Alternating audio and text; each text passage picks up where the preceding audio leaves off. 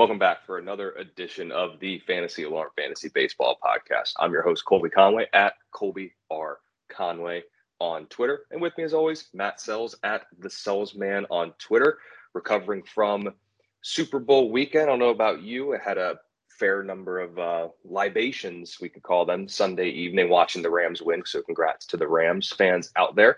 Um, but Matt, how are you doing here? I'm doing pretty good. Had a pretty good fun time with some neighbors. Uh, going to their house for the Super Bowl. Made some wings uh, on my grill. I don't know if anybody saw my Twitter timeline, but uh, I put up some very lovely food porn up there yesterday when I was rotisserie cooking my uh, wings.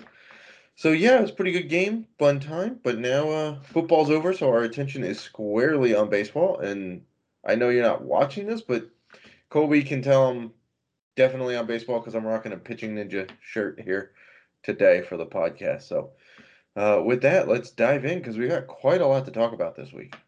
Yeah, unfortunately, we still have the lockout. That's still in play, but we did get a little preview of a element, or I should say, an element that is essentially guaranteed to be in whatever iteration of a deal is struck, if and when that were to happen.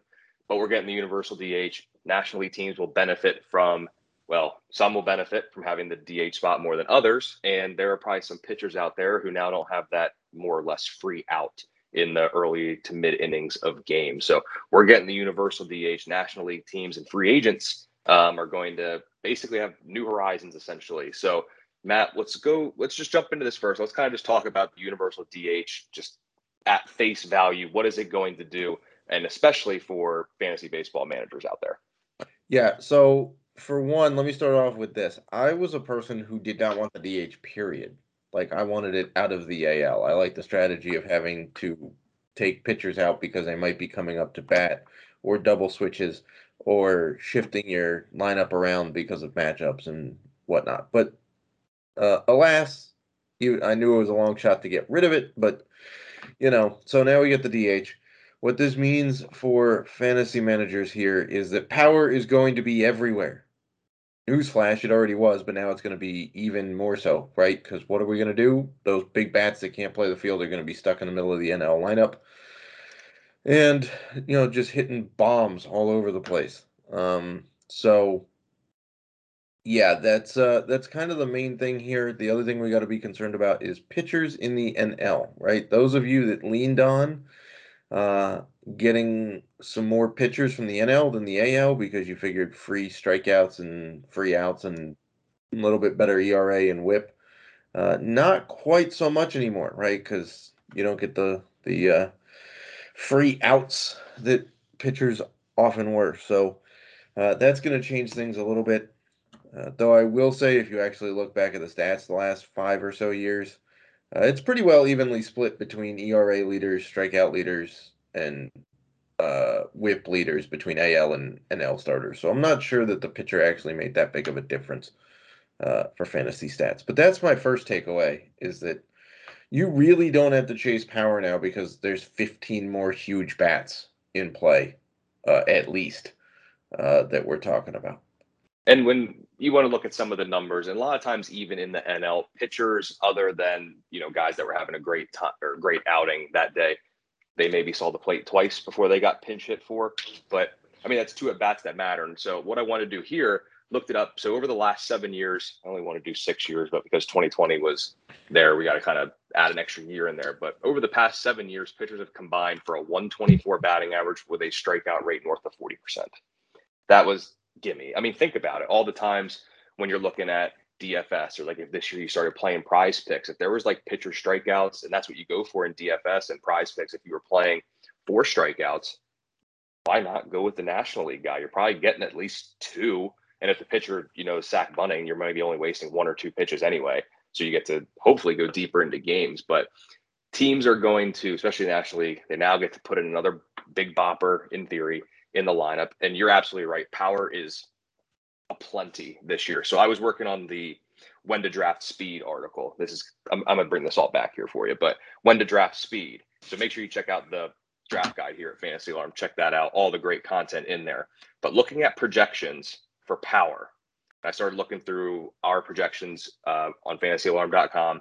There were 62 players projected for 25 or more home runs and 104 players project, projected for 20 plus home runs. And this was as of, believe, Friday of last week is when I pulled that number. So now, now there's a whole, whole another element added in here. We now, free agents, guys like Nelson Cruz and Kyle Schwarber, who we'll talk about here in a little bit, they're not restricted to the AL without being a hindrance to a team in reality. There's other teams like the Reds who have 17 outfielders who now have an extra spot where they can get another bat in the lineup. You know, maybe some younger guys who probably won't be ready for two weeks to play in the majors, but when they're ready, there's now a spot for them. But you know, they're only down there to get the glove ready. That's what's needed. So who knows now? But you know, let's let's jump let's jump in with the free agents first. I think the big one, I'm going to say the big one is probably Nelson Cruz. So he now gets the luxury of there's now you know half the league is now open to him. Um, so go ahead, kind of talk about that a little bit with the free agents. And I guess other than Nelson Cruz, the other two that really jump out are probably Schwarber and Jorge Soler. Yeah, I mean Soler played a pretty decent outfield for Atlanta, um, and I guess Schwarber played both first base and left field last year. But let's face it, you don't want any of these three guys in the field for you at this point, um, especially Nelson Cruz, who I'm pretty sure hasn't played in the field in like seven years. Um, yeah, it's a huge it's a huge boon for these guys because if you're in the American League, odds are they already had a DH set up, right? I mean, you've had the DH in the American League for 40 plus years at this point, so it's not new. Um, so now getting 15 more teams interested is going to create um, a, a bidding war for their services. I mean, we've already heard that the Rockies were interested in Kyle Schwarber. Can you imagine Schwarbombs being hit at Coors Field? I mean, that was the that was the selling point on CJ Cron last year when they got him to go play first base, and he had a pretty solid year. Um, but it also helps, you know, the Cubs have so far emerged as a team that might be willing to spend some money on some guys like Anthony Rizzo. Well, if they get Schwarber back, you can just stick him at DH, and now you don't have to sacrifice um, defense. So Nelson Cruz, you know, obviously the older one of this group, but he's still being productive. Uh, he's still hitting for average. He's still hitting for power. And so if you're a D, if you're an NL team that needs a big bat for right now, and you have some guys coming up through your system, why not go get Nelson Cruz for a year or two, um, and hold that spot? Uh, Jorge Soler a couple of years ago in Kansas City, no less, hit 48 home runs. Does anybody remember that? Because it was the quietest 48 home run season we've had in quite a while. Um, so Soler's got the got the pop, not exactly a fielder. Um, but yeah, those those three guys could really make some very interesting uh, decisions for teams. And I'm going to talk about another guy that's kind of that I've kind of been touting here for a couple of years uh, in the prospect reports. Seth Beer for the Diamondbacks. He was originally drafted by the Astros and was traded in that massive Zack Greinke deal to the Diamondbacks. And people were slightly confused as to why the Diamondbacks would get a guy who doesn't really field. Like he's kind of a first baseman, kind of not, kind of an outfielder, kind of not. Really, power is his game. So um, at this point now there's free at bats for this guy to come up and he doesn't even have to work on his defense to get up there anymore. He can just sit there and launch bombs into the pool in Arizona. So there's another guy that's kind of flying under the radar for prospect hunters uh, who should really be on the rise this year with the universal DH coming into play. Well, and Beer's a guy too. I mean, if there's sure questions about defense, but I mean, he's if if you want to put the label on him, it might be a little early to do it, but the guy's a professional hitter. That's what he is. And now, like kind of what you said, now we don't even have to worry about the glove. He doesn't have to bring it to the park. Leave it at home, leave it in the locker room, whatever you want to do. It doesn't need to come into the dugout. You're not going to field. You're there to hit, and now the spot opens up. So he's going to be an interesting guy.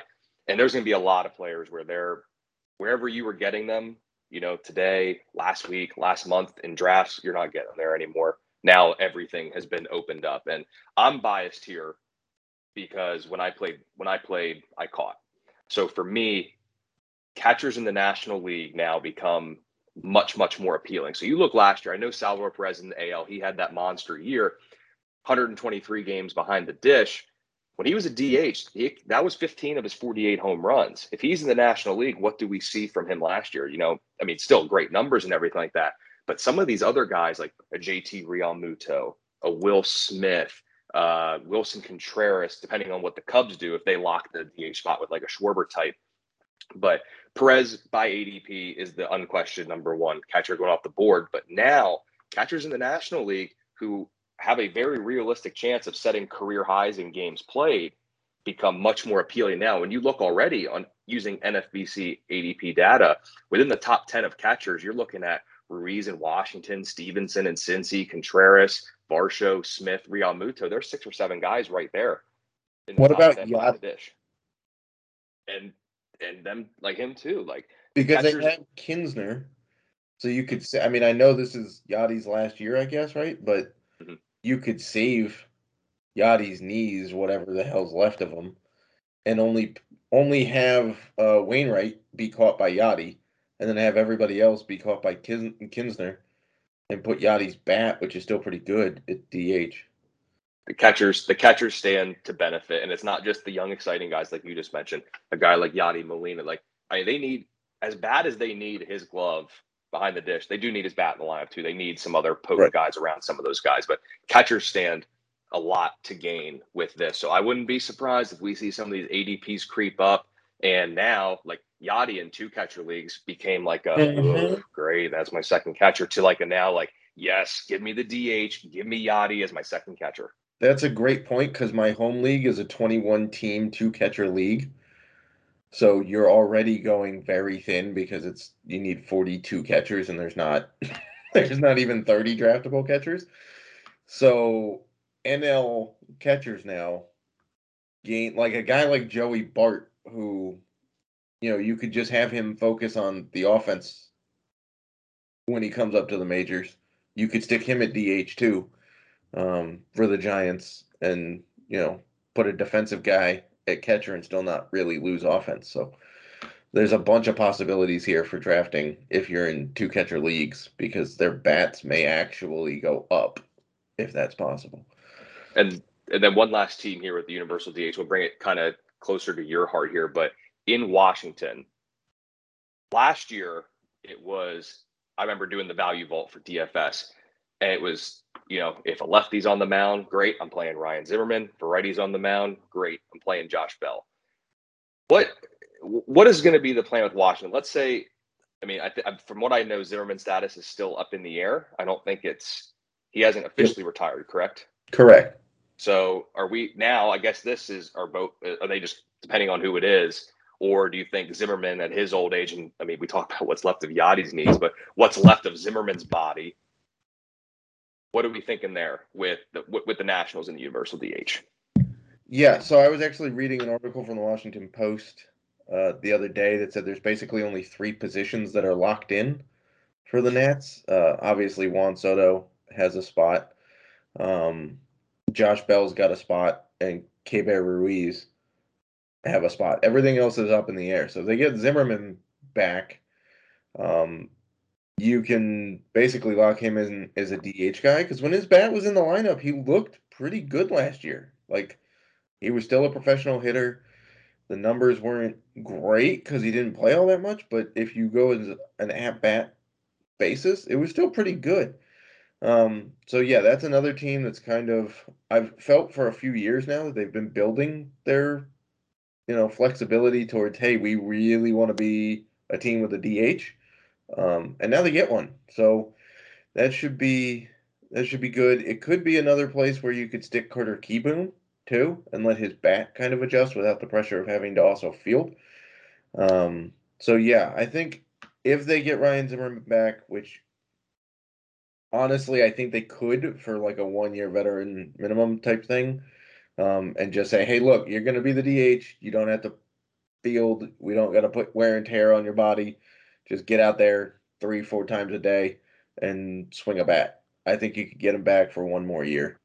Um, and that would make him decently appealing as a very low level first base option in fantasy. So, yeah, that, that's another good point there, Colby.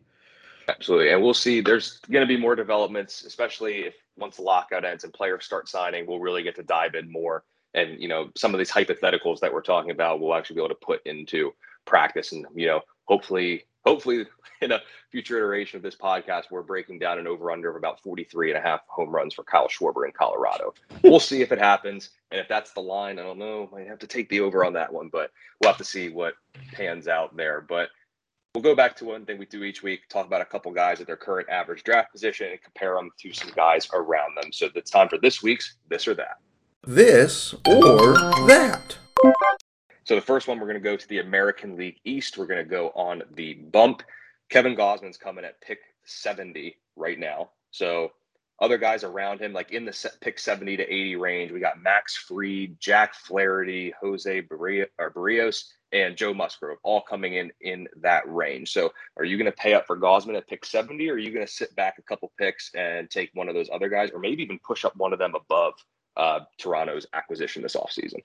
Uh, I think my favorite out of this group is Max Fried, actually. I know Flaherty looked really good at the beginning of last year and then he got injured. And when he came back, the numbers were not great. I know it's a small sample size, it's like 16 innings after his return, but I'm still not 100% sold that he'll jump right into where he was. Like at the beginning of the year, it was, I don't know, 60 something innings of 290 ERA, which is good. But if you look at Max Fried, he got better as the year went on. And not having Soroka in that rotation didn't hurt him. So it's not really going to hurt him when Soroka's not there to start the year. I just think that the NL East is the division I'm going to be picking on this year for pitchers because outside of the Mets, those offenses aren't all that scary to me. I mean, the Braves, yeah, but Fried doesn't have to pitch against them. So I'm going to go with Fried. Um, I don't think Gausman's going to survive the AL East. He already tried it once in Baltimore, did not go well. Uh, Berrios, he's solid, but his numbers are never like outstanding. And Musgrove is just, I don't know, he's all right, but I'll go with Fried as, you know, ace caliber upside there. I agree that Gausman's not my preferred play here. I actually prefer uh, Jose Berrios over him amongst those two. But I'm going to shoot for the moon. I'm a big Jack Flaherty guy. You know, he's going to face Pirates a couple times. That's good enough, you know, in and of itself. And injuries just got in the way for Flaherty last year, and he was very good in the beginning of the year. And as long as the strikeouts are there, I'll take a shot on him to lead. Maybe not lead my rotation, but be a, you know, maybe my SP2 or my SP3. I'm just worried about Gausman, like you said. Yes, he's got a great splitter and it's helped him keep the ball in the stadium more. But you know, you've been the AL East once. Can you do it again? Now, fortunately, we did get that news that Baltimore's pushing their pushing the stadium back. So that's one less daunting of a park for a guy like Gausman to deal with. But there's still plenty of potent offenses in that division. So I just he's got the splitter. That's great. I'm not sure I can go with Gausman there. So I'm going to lean with Flaherty amongst that group. Yeah, Ryan Hayes. Down, oh, go ahead. Go ahead. It's hard to turn down Flaherty. I just like the consistency that Fried has shown over the last couple of years. So. For sure, for sure. It's it, it's well, we agree, not Gausman in that range, so we basically agree. Um, Ke'Bryan Hayes picked 139, the dual threat guy in Pittsburgh. Comparing him about seven picks later, you got Yoan Moncada, and about 40 ish picks later, you're looking at Matt Chapman in Oakland if you're going to go more power and just say screw batting average. Who cares about it anyway? So, Ke'Bryan Hayes, Yoan Moncada, Matt Chapman. Uh, I kind of have to go Chapman on this one. Like, Ke'Bryan Hayes is great, right? Defensive whiz. Defense defense doesn't really help you that much in fantasy. Um, the problem is that the rest of the lineup in Pittsburgh sucks. So sorry, Colby, not to rub it in, but Hayes is a very good bat. The rest of the lineup I guess outside of Bryan Reynolds, isn't isn't great. Yoan Moncada has been disappointing for me for like two years now, and everybody seems to be super high on him, but I really don't see why, to be honest. Like he's gonna put up a little better batting average than Chapman, but Chapman's got better power. So why not take the 40 pick savings and go with Chapman? Because batting average, I mean, normally I set my goal for like a 270 batting average in my 21 team league, and usually the winner of the category has somewhere around a 270 team batting average. Last year, the winner of that category in my 21 team league was at 262. So batting average doesn't matter at this point, right? It just doesn't matter. So I really don't care that Chapman's going to hit like 220 or 230 because I can get a couple of guys who hit 280 and then you're making up the difference. So I'm going Chapman. I would lean Hayes. I understand Chapman. I think this is an unfair question because I think a lot of this comes down to maybe who your first six or seven picks were. If you need the speed, you're probably going to lean to Hayes. If you need the power, you probably go with Matt Chapman. But say you do take Chapman at 185 and you want to get someone to kind of balance out his hmm, maybe slightly better than putrid batting average. Michael Brantley right now is picked 247, and this is ADP data beginning January 1st, 2022. He's not doing much outside of batting average anymore, but the contact is there. The batted ball profile has remained quite similar here through the years. So Michael Brantley at pick 247, you could go more power speed guy with Tommy Pham at 263 or some power speed even potential there outside of the top 300 with Kyle Lewis at 304. Again, this is probably a little bit more of like a well, what does my roster look like leading up to this area? But let's just say in a vacuum, Michael Brantley, Tommy Pham, Kyle Lewis. Uh, I'm kind of partial on Michael Brantley on this one. The guy's been consistent for like seven years at this point. He's a professional hitter. The batting average is generally always going to be there the power speed combo is pretty nice. That offense in Houston is still very good. Um, doesn't strike out a lot, so he's going to give you a shot at getting on base, which helps with run production as well. Um, Kyle Lewis is intriguing, but what's he going to like? Which Kyle Lewis are we getting? Um, and Tommy Pham, the biggest problem with him is that he tends to not stay healthy, right? So um, I got to go with Michael Brantley on that one. I agree. And this stuff you look with Brantley, I mean, the guy's going to hit 300 plus again. And like we just talked about, if you take a Chapman and you basically want to combine the two to make some sort of fantasy powerhouse, Brantley's the perfect guy outside of 200, 225 picks to do that with. Easily to do it with. And you look, could there be some bounce back in the power? Sure. You know, the home run to fly ball ratio seems to be a bit of an outlier. And yes, the naysayers will say, well, he's, he's stunk against lefties the past two years. And, you know, you mentioned it on a, a recent podcast that we did but if he doesn't hit lefties, he's still on the, the larger side of the platoon anyway. There's more righties than lefties, so he's going to be just fine. So I'm I really like Kyle Lewis. Don't get me wrong, but I need Brantley, especially because depending on where I go earlier, I'm going to need some batting average help. Also, if Julio Rodriguez comes up, then Kyle Lewis runs out of at bats pretty quickly. Yep, and even with the, I mean, he's in the AL, so he had the DH anyway. Lewis, Lewis is a guy you can take a flyer on later for power speed, but one too many ifs for future season or like for a full season production. But yeah, Rodriguez comes up. You would think they'd put Dylan Moore at the DH. Well, they will because they just signed Adam Frazier, who's going to play second base. So there's just a lack of at bats for Lewis at this point. I feel like. Yep, and then a couple other guys here at ADP. We'll go into these guys a little bit deeper um, kind of going off the deep end here. And these are guys later on in drafts that, at the very least, worth the flyer. And like I say, each week, and I'm going to say each week moving forward, you're just looking for a reason or two to draft a guy here outside the top 300, 350. So, first up, pick 397 right now is Chris Paddack. And boy, two years ago, the sheriff and his changeup were going to come in. He was going to headline the San Diego rotation for years to come. I, it wasn't quite like a Fernando Tatis who, but Paddack was the big name for a bit there, and he was good. But as we've seen a lot of times, it is very hard to be a two pitch starter and do it quite well. He's got a good fastball that he can close his eyes and put it wherever he wants, and he's got a changeup that's quite good.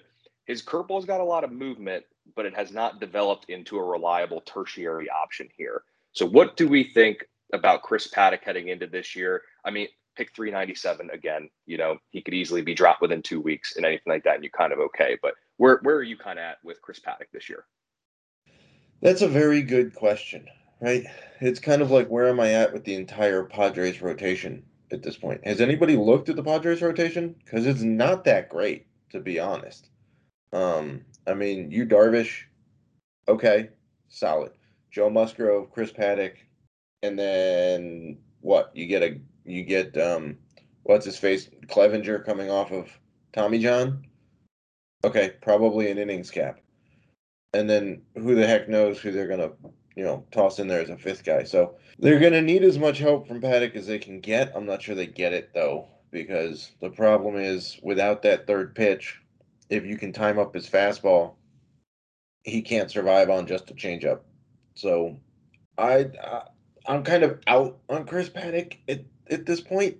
I know it's weird to say that, and we're talking about a guy who's at 397, but I still feel like there's some better upside spots there. Like Dinelson Lamet's going around there. He's intriguing. Like there's some other starters that I feel like have decent upside around there that I'd rather take than, than Paddack. And the big thing with Paddack is until he gets that third pitch, when you look at his career, 3.16 ERA first time through, 217 batting average. Next time through, we're up to an ERA north of five with a 258 batting average. The curveball's got to develop, or he's got to mix in some sort of wrinkle, whether he, I don't know, maybe his curve, maybe he tries to transition and have like a slider, or even try to add like a fourth pitch, maybe two mediocre options outside the top two is better than just one, maybe. But he's going to need another option. Is he worth a shot? Sure, I get it at that point, but another option has has to develop for him.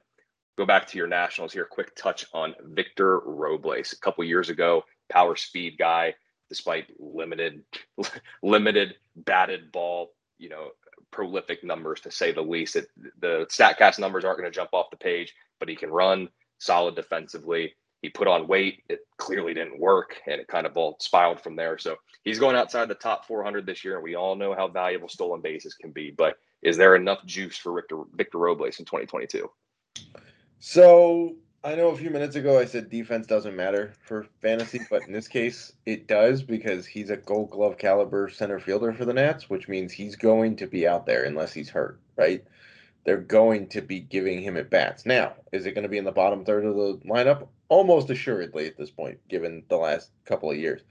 But can he return to what was it, 2019's masterful season? I don't know, man. It's it's tricky. I think the skill set's there for him to do it. I think Nats Park helps him a little bit. It's a decently hitter friendly park.